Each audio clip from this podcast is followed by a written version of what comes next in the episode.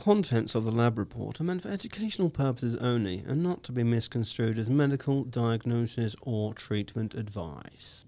Today on the lab report, we're gonna do multi-omics part four. Dusted off the wheel, huh? I did, what do we got there? Ah, CBS, cystathionine beta synthase. and it is dusty in here, man. Get a Swiffer. The world of medicine can be challenging. Clinicians and patients are always looking for more options, more effective treatments, and in the end, more answers.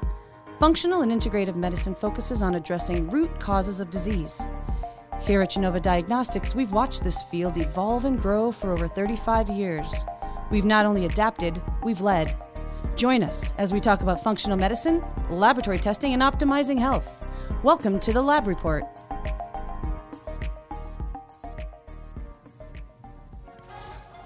There's something about your face that makes me not believe you. It's like that charming Midwestern Look, face that makes me go, oh, something's going on behind that little. it's little usually smile." nothing. There's nothing going on. Hello. Hey, Michael Chapman. Hi, Patty Devers. Welcome to the Lab Report. I don't think that's a fair assessment of my face. no, I'm just saying you have this Midwestern charming little smile. And I'm like, oh, it's pretty sneaky behind that. It's just that Just the Midwestern Nothing. charm. just corn-fed Indiana boy. that does not conjure up the image I have of you. Like I think corn-fed Indiana boy. I think big farm guy, and you're just svelte and cool, collected. Scrawny. Yeah, like is that because all you eat is corn? It's monocropped. Oh, Anyway, welcome to this podcast put on by Genova Diagnostics, where we talk about functional medicine, specialty lab testing, integrative therapeutics, and corn. and uh, and just other stuff. Yeah. If you're new to this podcast and you also like corn, you should probably go to iTunes or Spotify and subscribe to this podcast. Download, rate, and review. Leave us some stars there. And if you would like to provide feedback, I'm sure you would after what we just did. you can email that to podcast at gdx.net. Uh, That's right. exclude our supervisors on that email, please, so we can filter it appropriately. And uh, what are we talking about today, Patty? Well, you dusted off the old wheel, the multiomics wheel, and it landed on cystathionine beta synthase. So That's right. that means we're revisiting methylation a little bit here. CBS. Yeah. This is an interesting one. Not the network, Correct. right? Yeah, this is a this is an interesting one. There's a lot of talk out there about CBS, There and is. Uh, A lot of buzz. man, I've I've even seen some some barbs being thrown. I have too. Very about true. CBS and the functional medicine community. People feel which, uh, strongly about their CBS. it's an interesting thing to get so passionate about the biochemistry, but I can understand it because I enjoy it too. Yeah, it, it's, it's a very interesting place. But let's talk and remind everyone what we mean when we talk about multiomics, Michael. Yeah, so we've got all these big words, right? Proteomics, transcriptomics, genomics, phenomics.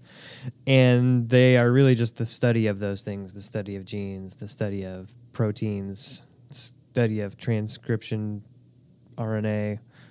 So is like the study of books like bibliomics? Could be. How about sociology? Sociomics is a thing. See, are these just all made up words? No, they're things. Oh. I mean, I don't know about bookomics. Oh, well, as it relates to what we're talking about here on our tests, we're going to layer the phenotypic and the genotypic markers together. That's right. And when we do that, that's what we're calling multi-omics, right? Mm-hmm. And so that is uh, w- what we're doing is we're looking at one particular Particular. SNP, mm-hmm. in this case CBS, mm-hmm. and we're saying, okay, what do we know about that enzyme, how it's functioning from a genetic perspective, and how is that manifesting in a phenotypic perspective by looking at the biomarkers around that enzyme? And just as a reminder, again, you could go back to our prior episode where we talked about SNPs or single nucleotide polymorphisms. And what we're talking about is just a variant in the genetic blueprint of that enzyme, which may or may not manifest phenotypically because we know our genes are not our destiny. So it's important to look at the genetic information as well as the phenotypic biomarkers around that particular enzymatic SNP. particular. Yeah, that's a great point because that's the whole reason why we would consider doing a multi-omics mm-hmm. approach is because your genes do not make your destiny; they don't necessarily manifest, mm-hmm. and therefore you need to look at the biomarkers. All right. Well, let's talk about CBS, cystathionine beta synthase. Go for it. What is cystathionine beta synthase? What does it do? Hmm. Why do I care? CBS, or cystathionine beta synthase, is actually the enzyme which converts homocysteine to cystathionine. Homocysteine. Okay. Right. I'm familiar with homocysteine. I am too. We run this on a lot of our serum labs to get Mm-hmm. an assessment of cardiovascular disease risk. Um, what? Why does it turn into cystathionine, and why does that make any difference to me? Well, remembering that homocysteine is part of the methylation cycle, right? Remember that episode. And we know methylation is important for a lot of things. It's Yeah. that reaction that helps us to detoxify toxins and hormones. It makes and breaks down neurotransmitters, immune function, a whole lot of really important physiologic processes. And homocysteine is part of that. Yeah, yeah, it's super popular because we talk about approaching methylation with various B vitamin supplementation, folate, Right. uh, trimethylglycine, all these things to try and improve methylation and the methylation status of individuals from a detoxification perspective. Okay, so homocysteine is part of that. Right. So what is so what does CBS do with respect to methylation? Well, homocysteine itself sits at a very important branch point between the reaction of methylation and something called transsulfuration. Yeah. Okay. So transsulfuration is the reaction that's needed to make glutathione for detoxification and also to feed the Krebs cycle for energy. Okay. So I think about like a sink drain. Oh, here we go. So Another Michael Chapman. there's water in the sink, Okay. right? And it's that that just Uh-huh. kind of hangs out, and that's an idea of the methylation cycle. These things are going around, and these metabolites are going around and around and in the around. sink. In the sink, yeah. And there's a drain at the bottom of the sink, Okay. and CBS is that drain. It's the plug. Hmm. So if it's open just a little bit, if CBS is working at a certain speed, it's periodically draining the sink. Okay. Well, that one actually wasn't too bad. Thanks. so the importance of that CBS enzyme can't be overstated because it really is an enzyme that pulls homocysteine down at transsulfuration irreversibly. and there's lots of things that govern how open that that drain is mm-hmm. right so you can have it open full stop you can have it open part of the way and genetics are going to determine that as well as other activators inhibitors of the cbs enzyme Right. And there are specific cofactors to CBS, things like vitamin B6 and Which is iron. going right? to impact how effective the drain is how Mm-hmm. effective the enzyme is okay so let's talk a little bit about the genomic aspects the snp aspects to cbs Okay. Well, remembering back when we talked about SNPs, there are two alleles. One comes from your mom, one comes from your dad. And if you have a variant in one, they call that heterozygous. If you get two variants, one from your mom and one from your dad, it's homozygous. And we also remember that to have a variant can either upregulate an enzyme or speed it up or Yeah. downregulate an enzyme and slow it down. yeah But it can also or do nothing Right. and there's not just one SNP as it relates to an enzyme. Mm-hmm. This is another important point, right? So we're measuring on the methylation panel, we're measuring one CBS SNP, and it's one SNP out of hundreds. Yeah, there's hundreds of SNPs. We Yeah. chose one called C699T. Yeah, and we chose that one because there's some clinical evidence on it. It's it's documented. It's pretty well represented in the literature, um, but not without some contention either. And this specific SNP is really interesting because it actually does not change the protein structure of the enzyme. Wait, wait, wait, what? Yeah. I thought SNPs, there's a, an amino acid substitution. Like that's what the C and the T stand for, or the A and the T. That there's an amino acid substitution. Can be. A lot mm-hmm. of SNPs, there is, you know, there's an amino acid substitution. Like, the, so you're building the protein, you're going along, and essentially how this works is when you're building a protein, it's like here's an alanine goes here, here's a tryptophan goes here, here a methionine goes here, and you're you're taking these amino acids and you're building them together like building blocks. Mm-hmm. And so with a SNP, you're like, here's a tryptophan goes here, here's a cysteine goes here, here's a methionine. Oh, no, not a methionine anymore. Now it's an alanine mm-hmm. or something like that. Right. And so what we're saying is that that is oftentimes what happens with SNPs is a amino acid is replaced with a different one, which changes the actual protein structure. Sometimes for the better, sometimes for the worse, sometimes Not at all. not doesn't have any effect. Right. But in this case, the actual SNP changes the amino acid from a from a tyrosine to a tyrosine. That makes no sense.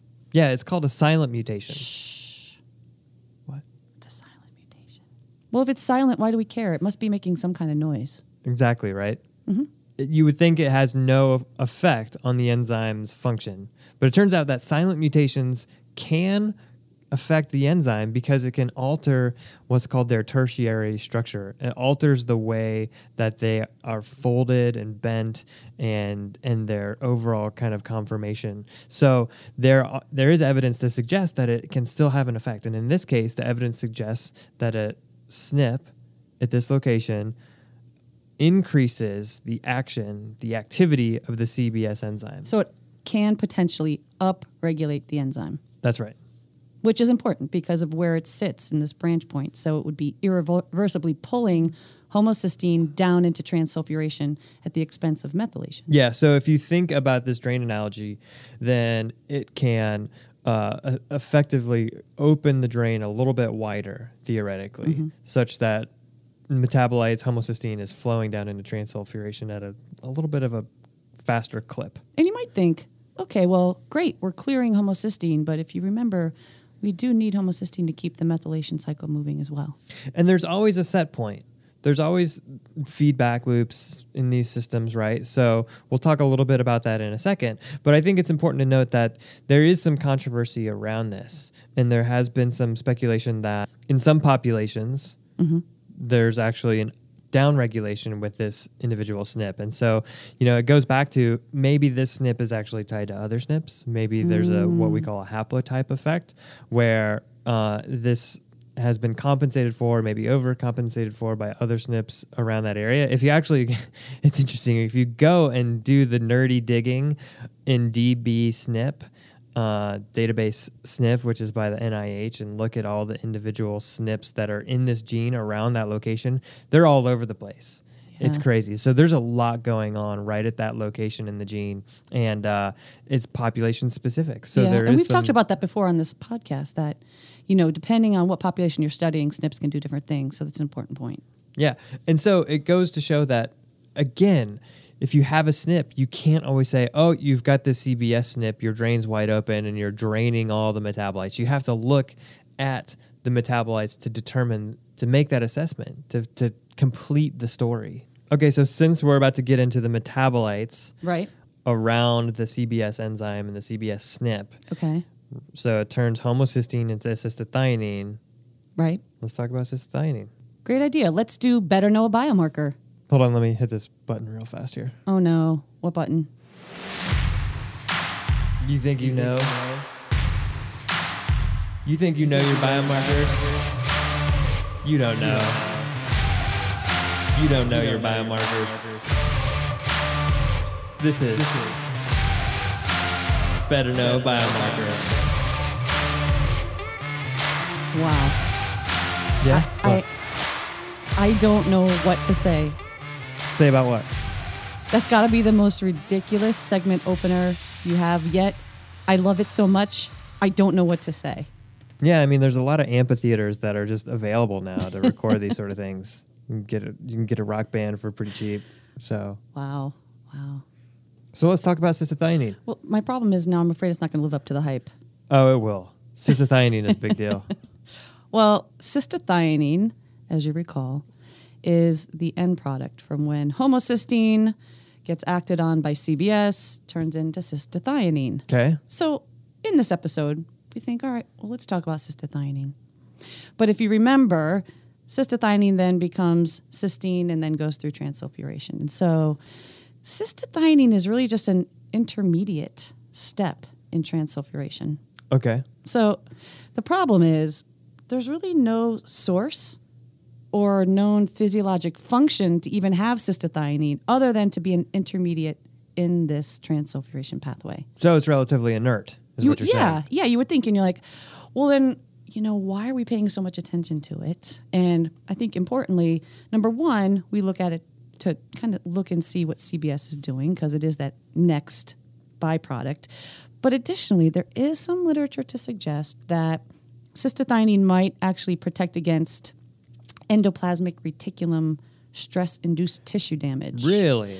and cell death. But Well, oh, okay. But- and that the, but the studies are sparse. There's not a lot of literature because really no one cares about cystathionine apparently. But maybe they should start paying better attention to it. Yeah, and we're going to start talking a lot more about this concept of ER stress. It's really interesting. However, in the meantime, yeah, you're right. So cystathionine is related in as is related to this entire process because it's the byproducts, the end product of CBS and conversion of homocysteine. So if you're looking at it from a multi-omic approach, cystathionine is going to give you information about if you have a CBS SNP, how fast CBS is working, especially how that concentration of cystathionine relates to like your levels of SAM and SAH and how that's balanced from a methylation cycle perspective. I do want to point out, though, that not all elevated cystathionines mean CBS SNP Yeah. because downstream from cystathionine, there are many steps through transsulfuration that require other vitamin and mineral cofactors, things uh-huh. like B6 and zinc and other things like glycine and cysteine and magnesium. So if there are lack of cofactors downstream from cystathionine, it could potentially elevate cystathionine for that reason as well. Yeah, and especially it's a very B6 dependent pathway. Correct. So a lot of times when cystathionine is elevated, we think about that. Um, the other thing to think of too is what are the activators, inhibitors of the CBS enzyme? What are some things that are going to drive CBS to create more or less cystathionine, right? And so if cystathionine, we just talked about cystathionine potentially being high when the pathway is all backed up due to lack of cofactors. But what else could cause cystathionine to be high from a CBS activation perspective? Maybe a CBS SNP, like the one we're mm-hmm. testing. right, right. But what else? Well, we also know that SAM is also an inducer of the CBS enzyme. So high levels of SAM in the methylation cycle kind of signal to say, we're good up here. It's okay to open that drain a little bit and, and go down into transsulfuration to make glutathione. And the other thing I think about is oxidative stress.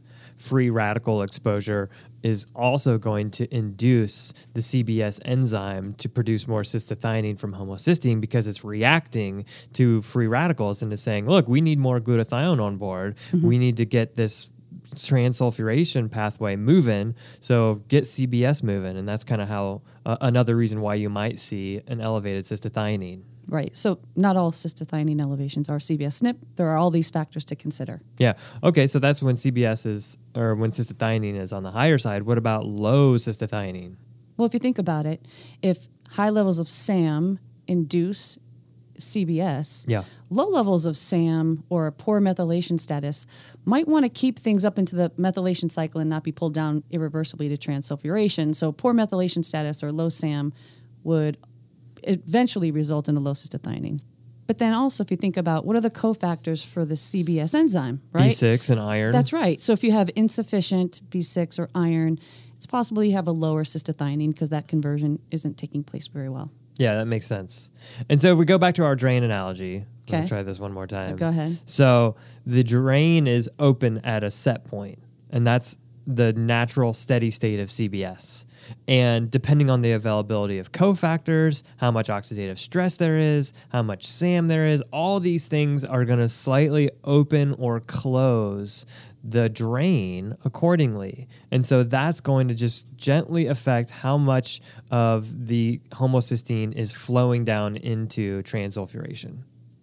Well, you know what time it is, Michael. Oh, what time is it? It's time Is for it- question of the day. And I'll tell oh. you that you were so successful with your introduction of the prior segment that I'm hoping you've fixed our jingle for question of the day. Fixed it. Oh, no. Oh, have I fixed it?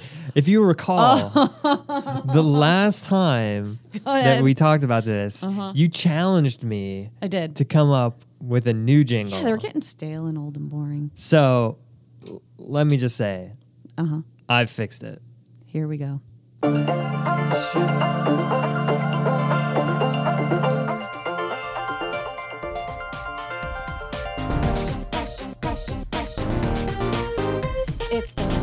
Question, question, question of the day. It's the question, question, question.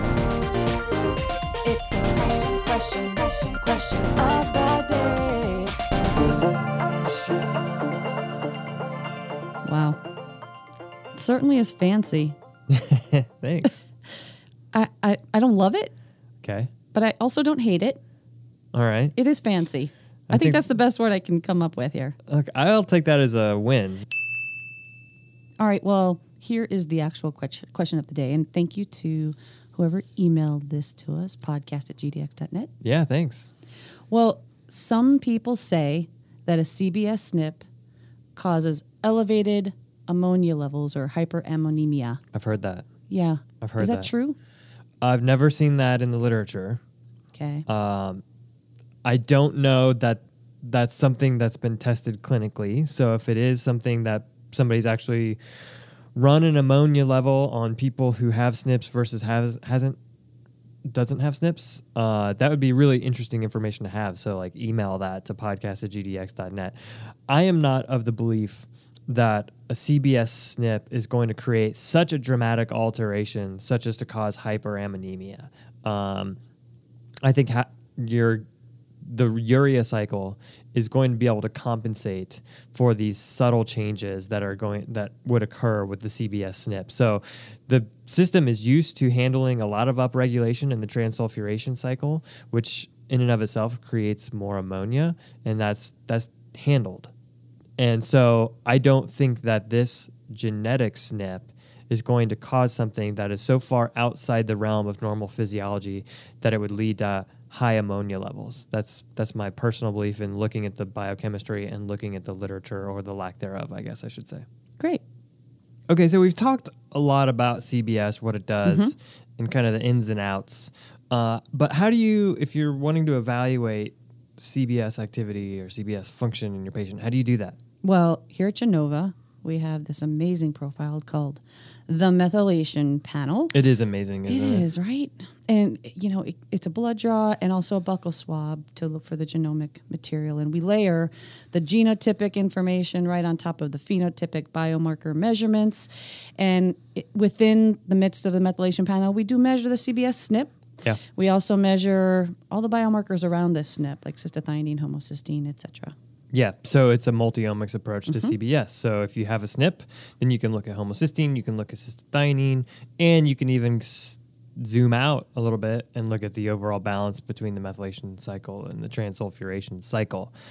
What if you do find imbalances? What what are some of the things that you might think about from a treatment standpoint to help address CBS dysfunction? Great question. And I think, okay, we know that, that a SNP upregulates. And if you look at some of those phenotypic markers and you see evidence that, in fact, it is manifesting, one thing that I always start with is I want to look at the methylation cycle. I want to make sure that to support methylation because it's so important. So I'm looking at, you know, is there poor methylation status? Is there something I need to support there first? Perfect. And if so, find the root cause. Is it a need for folate? Is it a need for B12? Maybe a little bit of choline, betaine, things like that to help assist the backup pathways for methylation. Uh, that's great. Okay. The other thing I think about is we know that cystathionine, because we got to better know that biomarker, we know that it's just an intermediate dipeptide, and we know that downstream of that, it's used to then make glutathione or to feed the Krebs cycle to make energy. So if you have a CBS SNP and cystathionine is high, it might be helpful to kind of support those downstream pathways with cofactors to help clear it to make glutathione or energy. And that's things like vitamin B6, magnesium, zinc, Yeah. And then the last thing you think about is the CBS enzyme is regulated by free radicals and antioxidants. Um, so you want to look at how much oxidative stress there is on board and whether the CBS enzyme is compensating for exogenous free radical oxidative stress. So that's the last thing I'd be thinking about and, and look at glutathione, um, maybe look at some of the other elements. You could think about some of the markers on a NutrEval, like lipid peroxides or 8-OHDG, uh, which are going to tell you about oxidative stress damage. Um, and, and that might be something to think about. Right. So what we're getting to is you don't just treat the enzyme and you may not even just treat the homocysteine or the cystathionine, the biomarkers around the enzyme. You've got to you got to zoom out. You got to look at all these factors that regulate the CBS enzyme. So it becomes uh, more of a complex assessment. But at the end of the day, you're getting to a biochemical root cause, right? That's right. So I think we did it. Maybe we should uh, put this wheel away. I don't know. Well, maybe just put it back under the table. It's so know where you dusty under there, though. Well, just- we we'll dust it next time we need it. Okay. It's okay. Okay, I'll keep that in mind. dust, dust it before we spin it. Please. Next time on the lab report, I call in from the beach. Oh, come on. Another vacation? Kids get vacation. Parents, they just supervise. Hmm. You've been listening to the Lab Report. If you like what you hear, please subscribe to our podcast, rate us, and leave us a review. To learn more about Genova Diagnostics, visit our website at gdx.net. There you'll find information on specific testing, educational resources, and how to connect with our show. Call us at 1 800 522 4762 or email us at podcast at gdx.net. Speaking of like that Indiana corn fed thing, do you like creamed corn? Ugh, no, Oh my God, I love cream corn. no. I don't like the combination of sugar and vegetables. You just eat the corn right off the cob? Yeah. Savory, butter, salt. Hmm. Okay. Don't put sugar. Stop putting sugar in your vegetables. It's gross. It's good though. It's gross.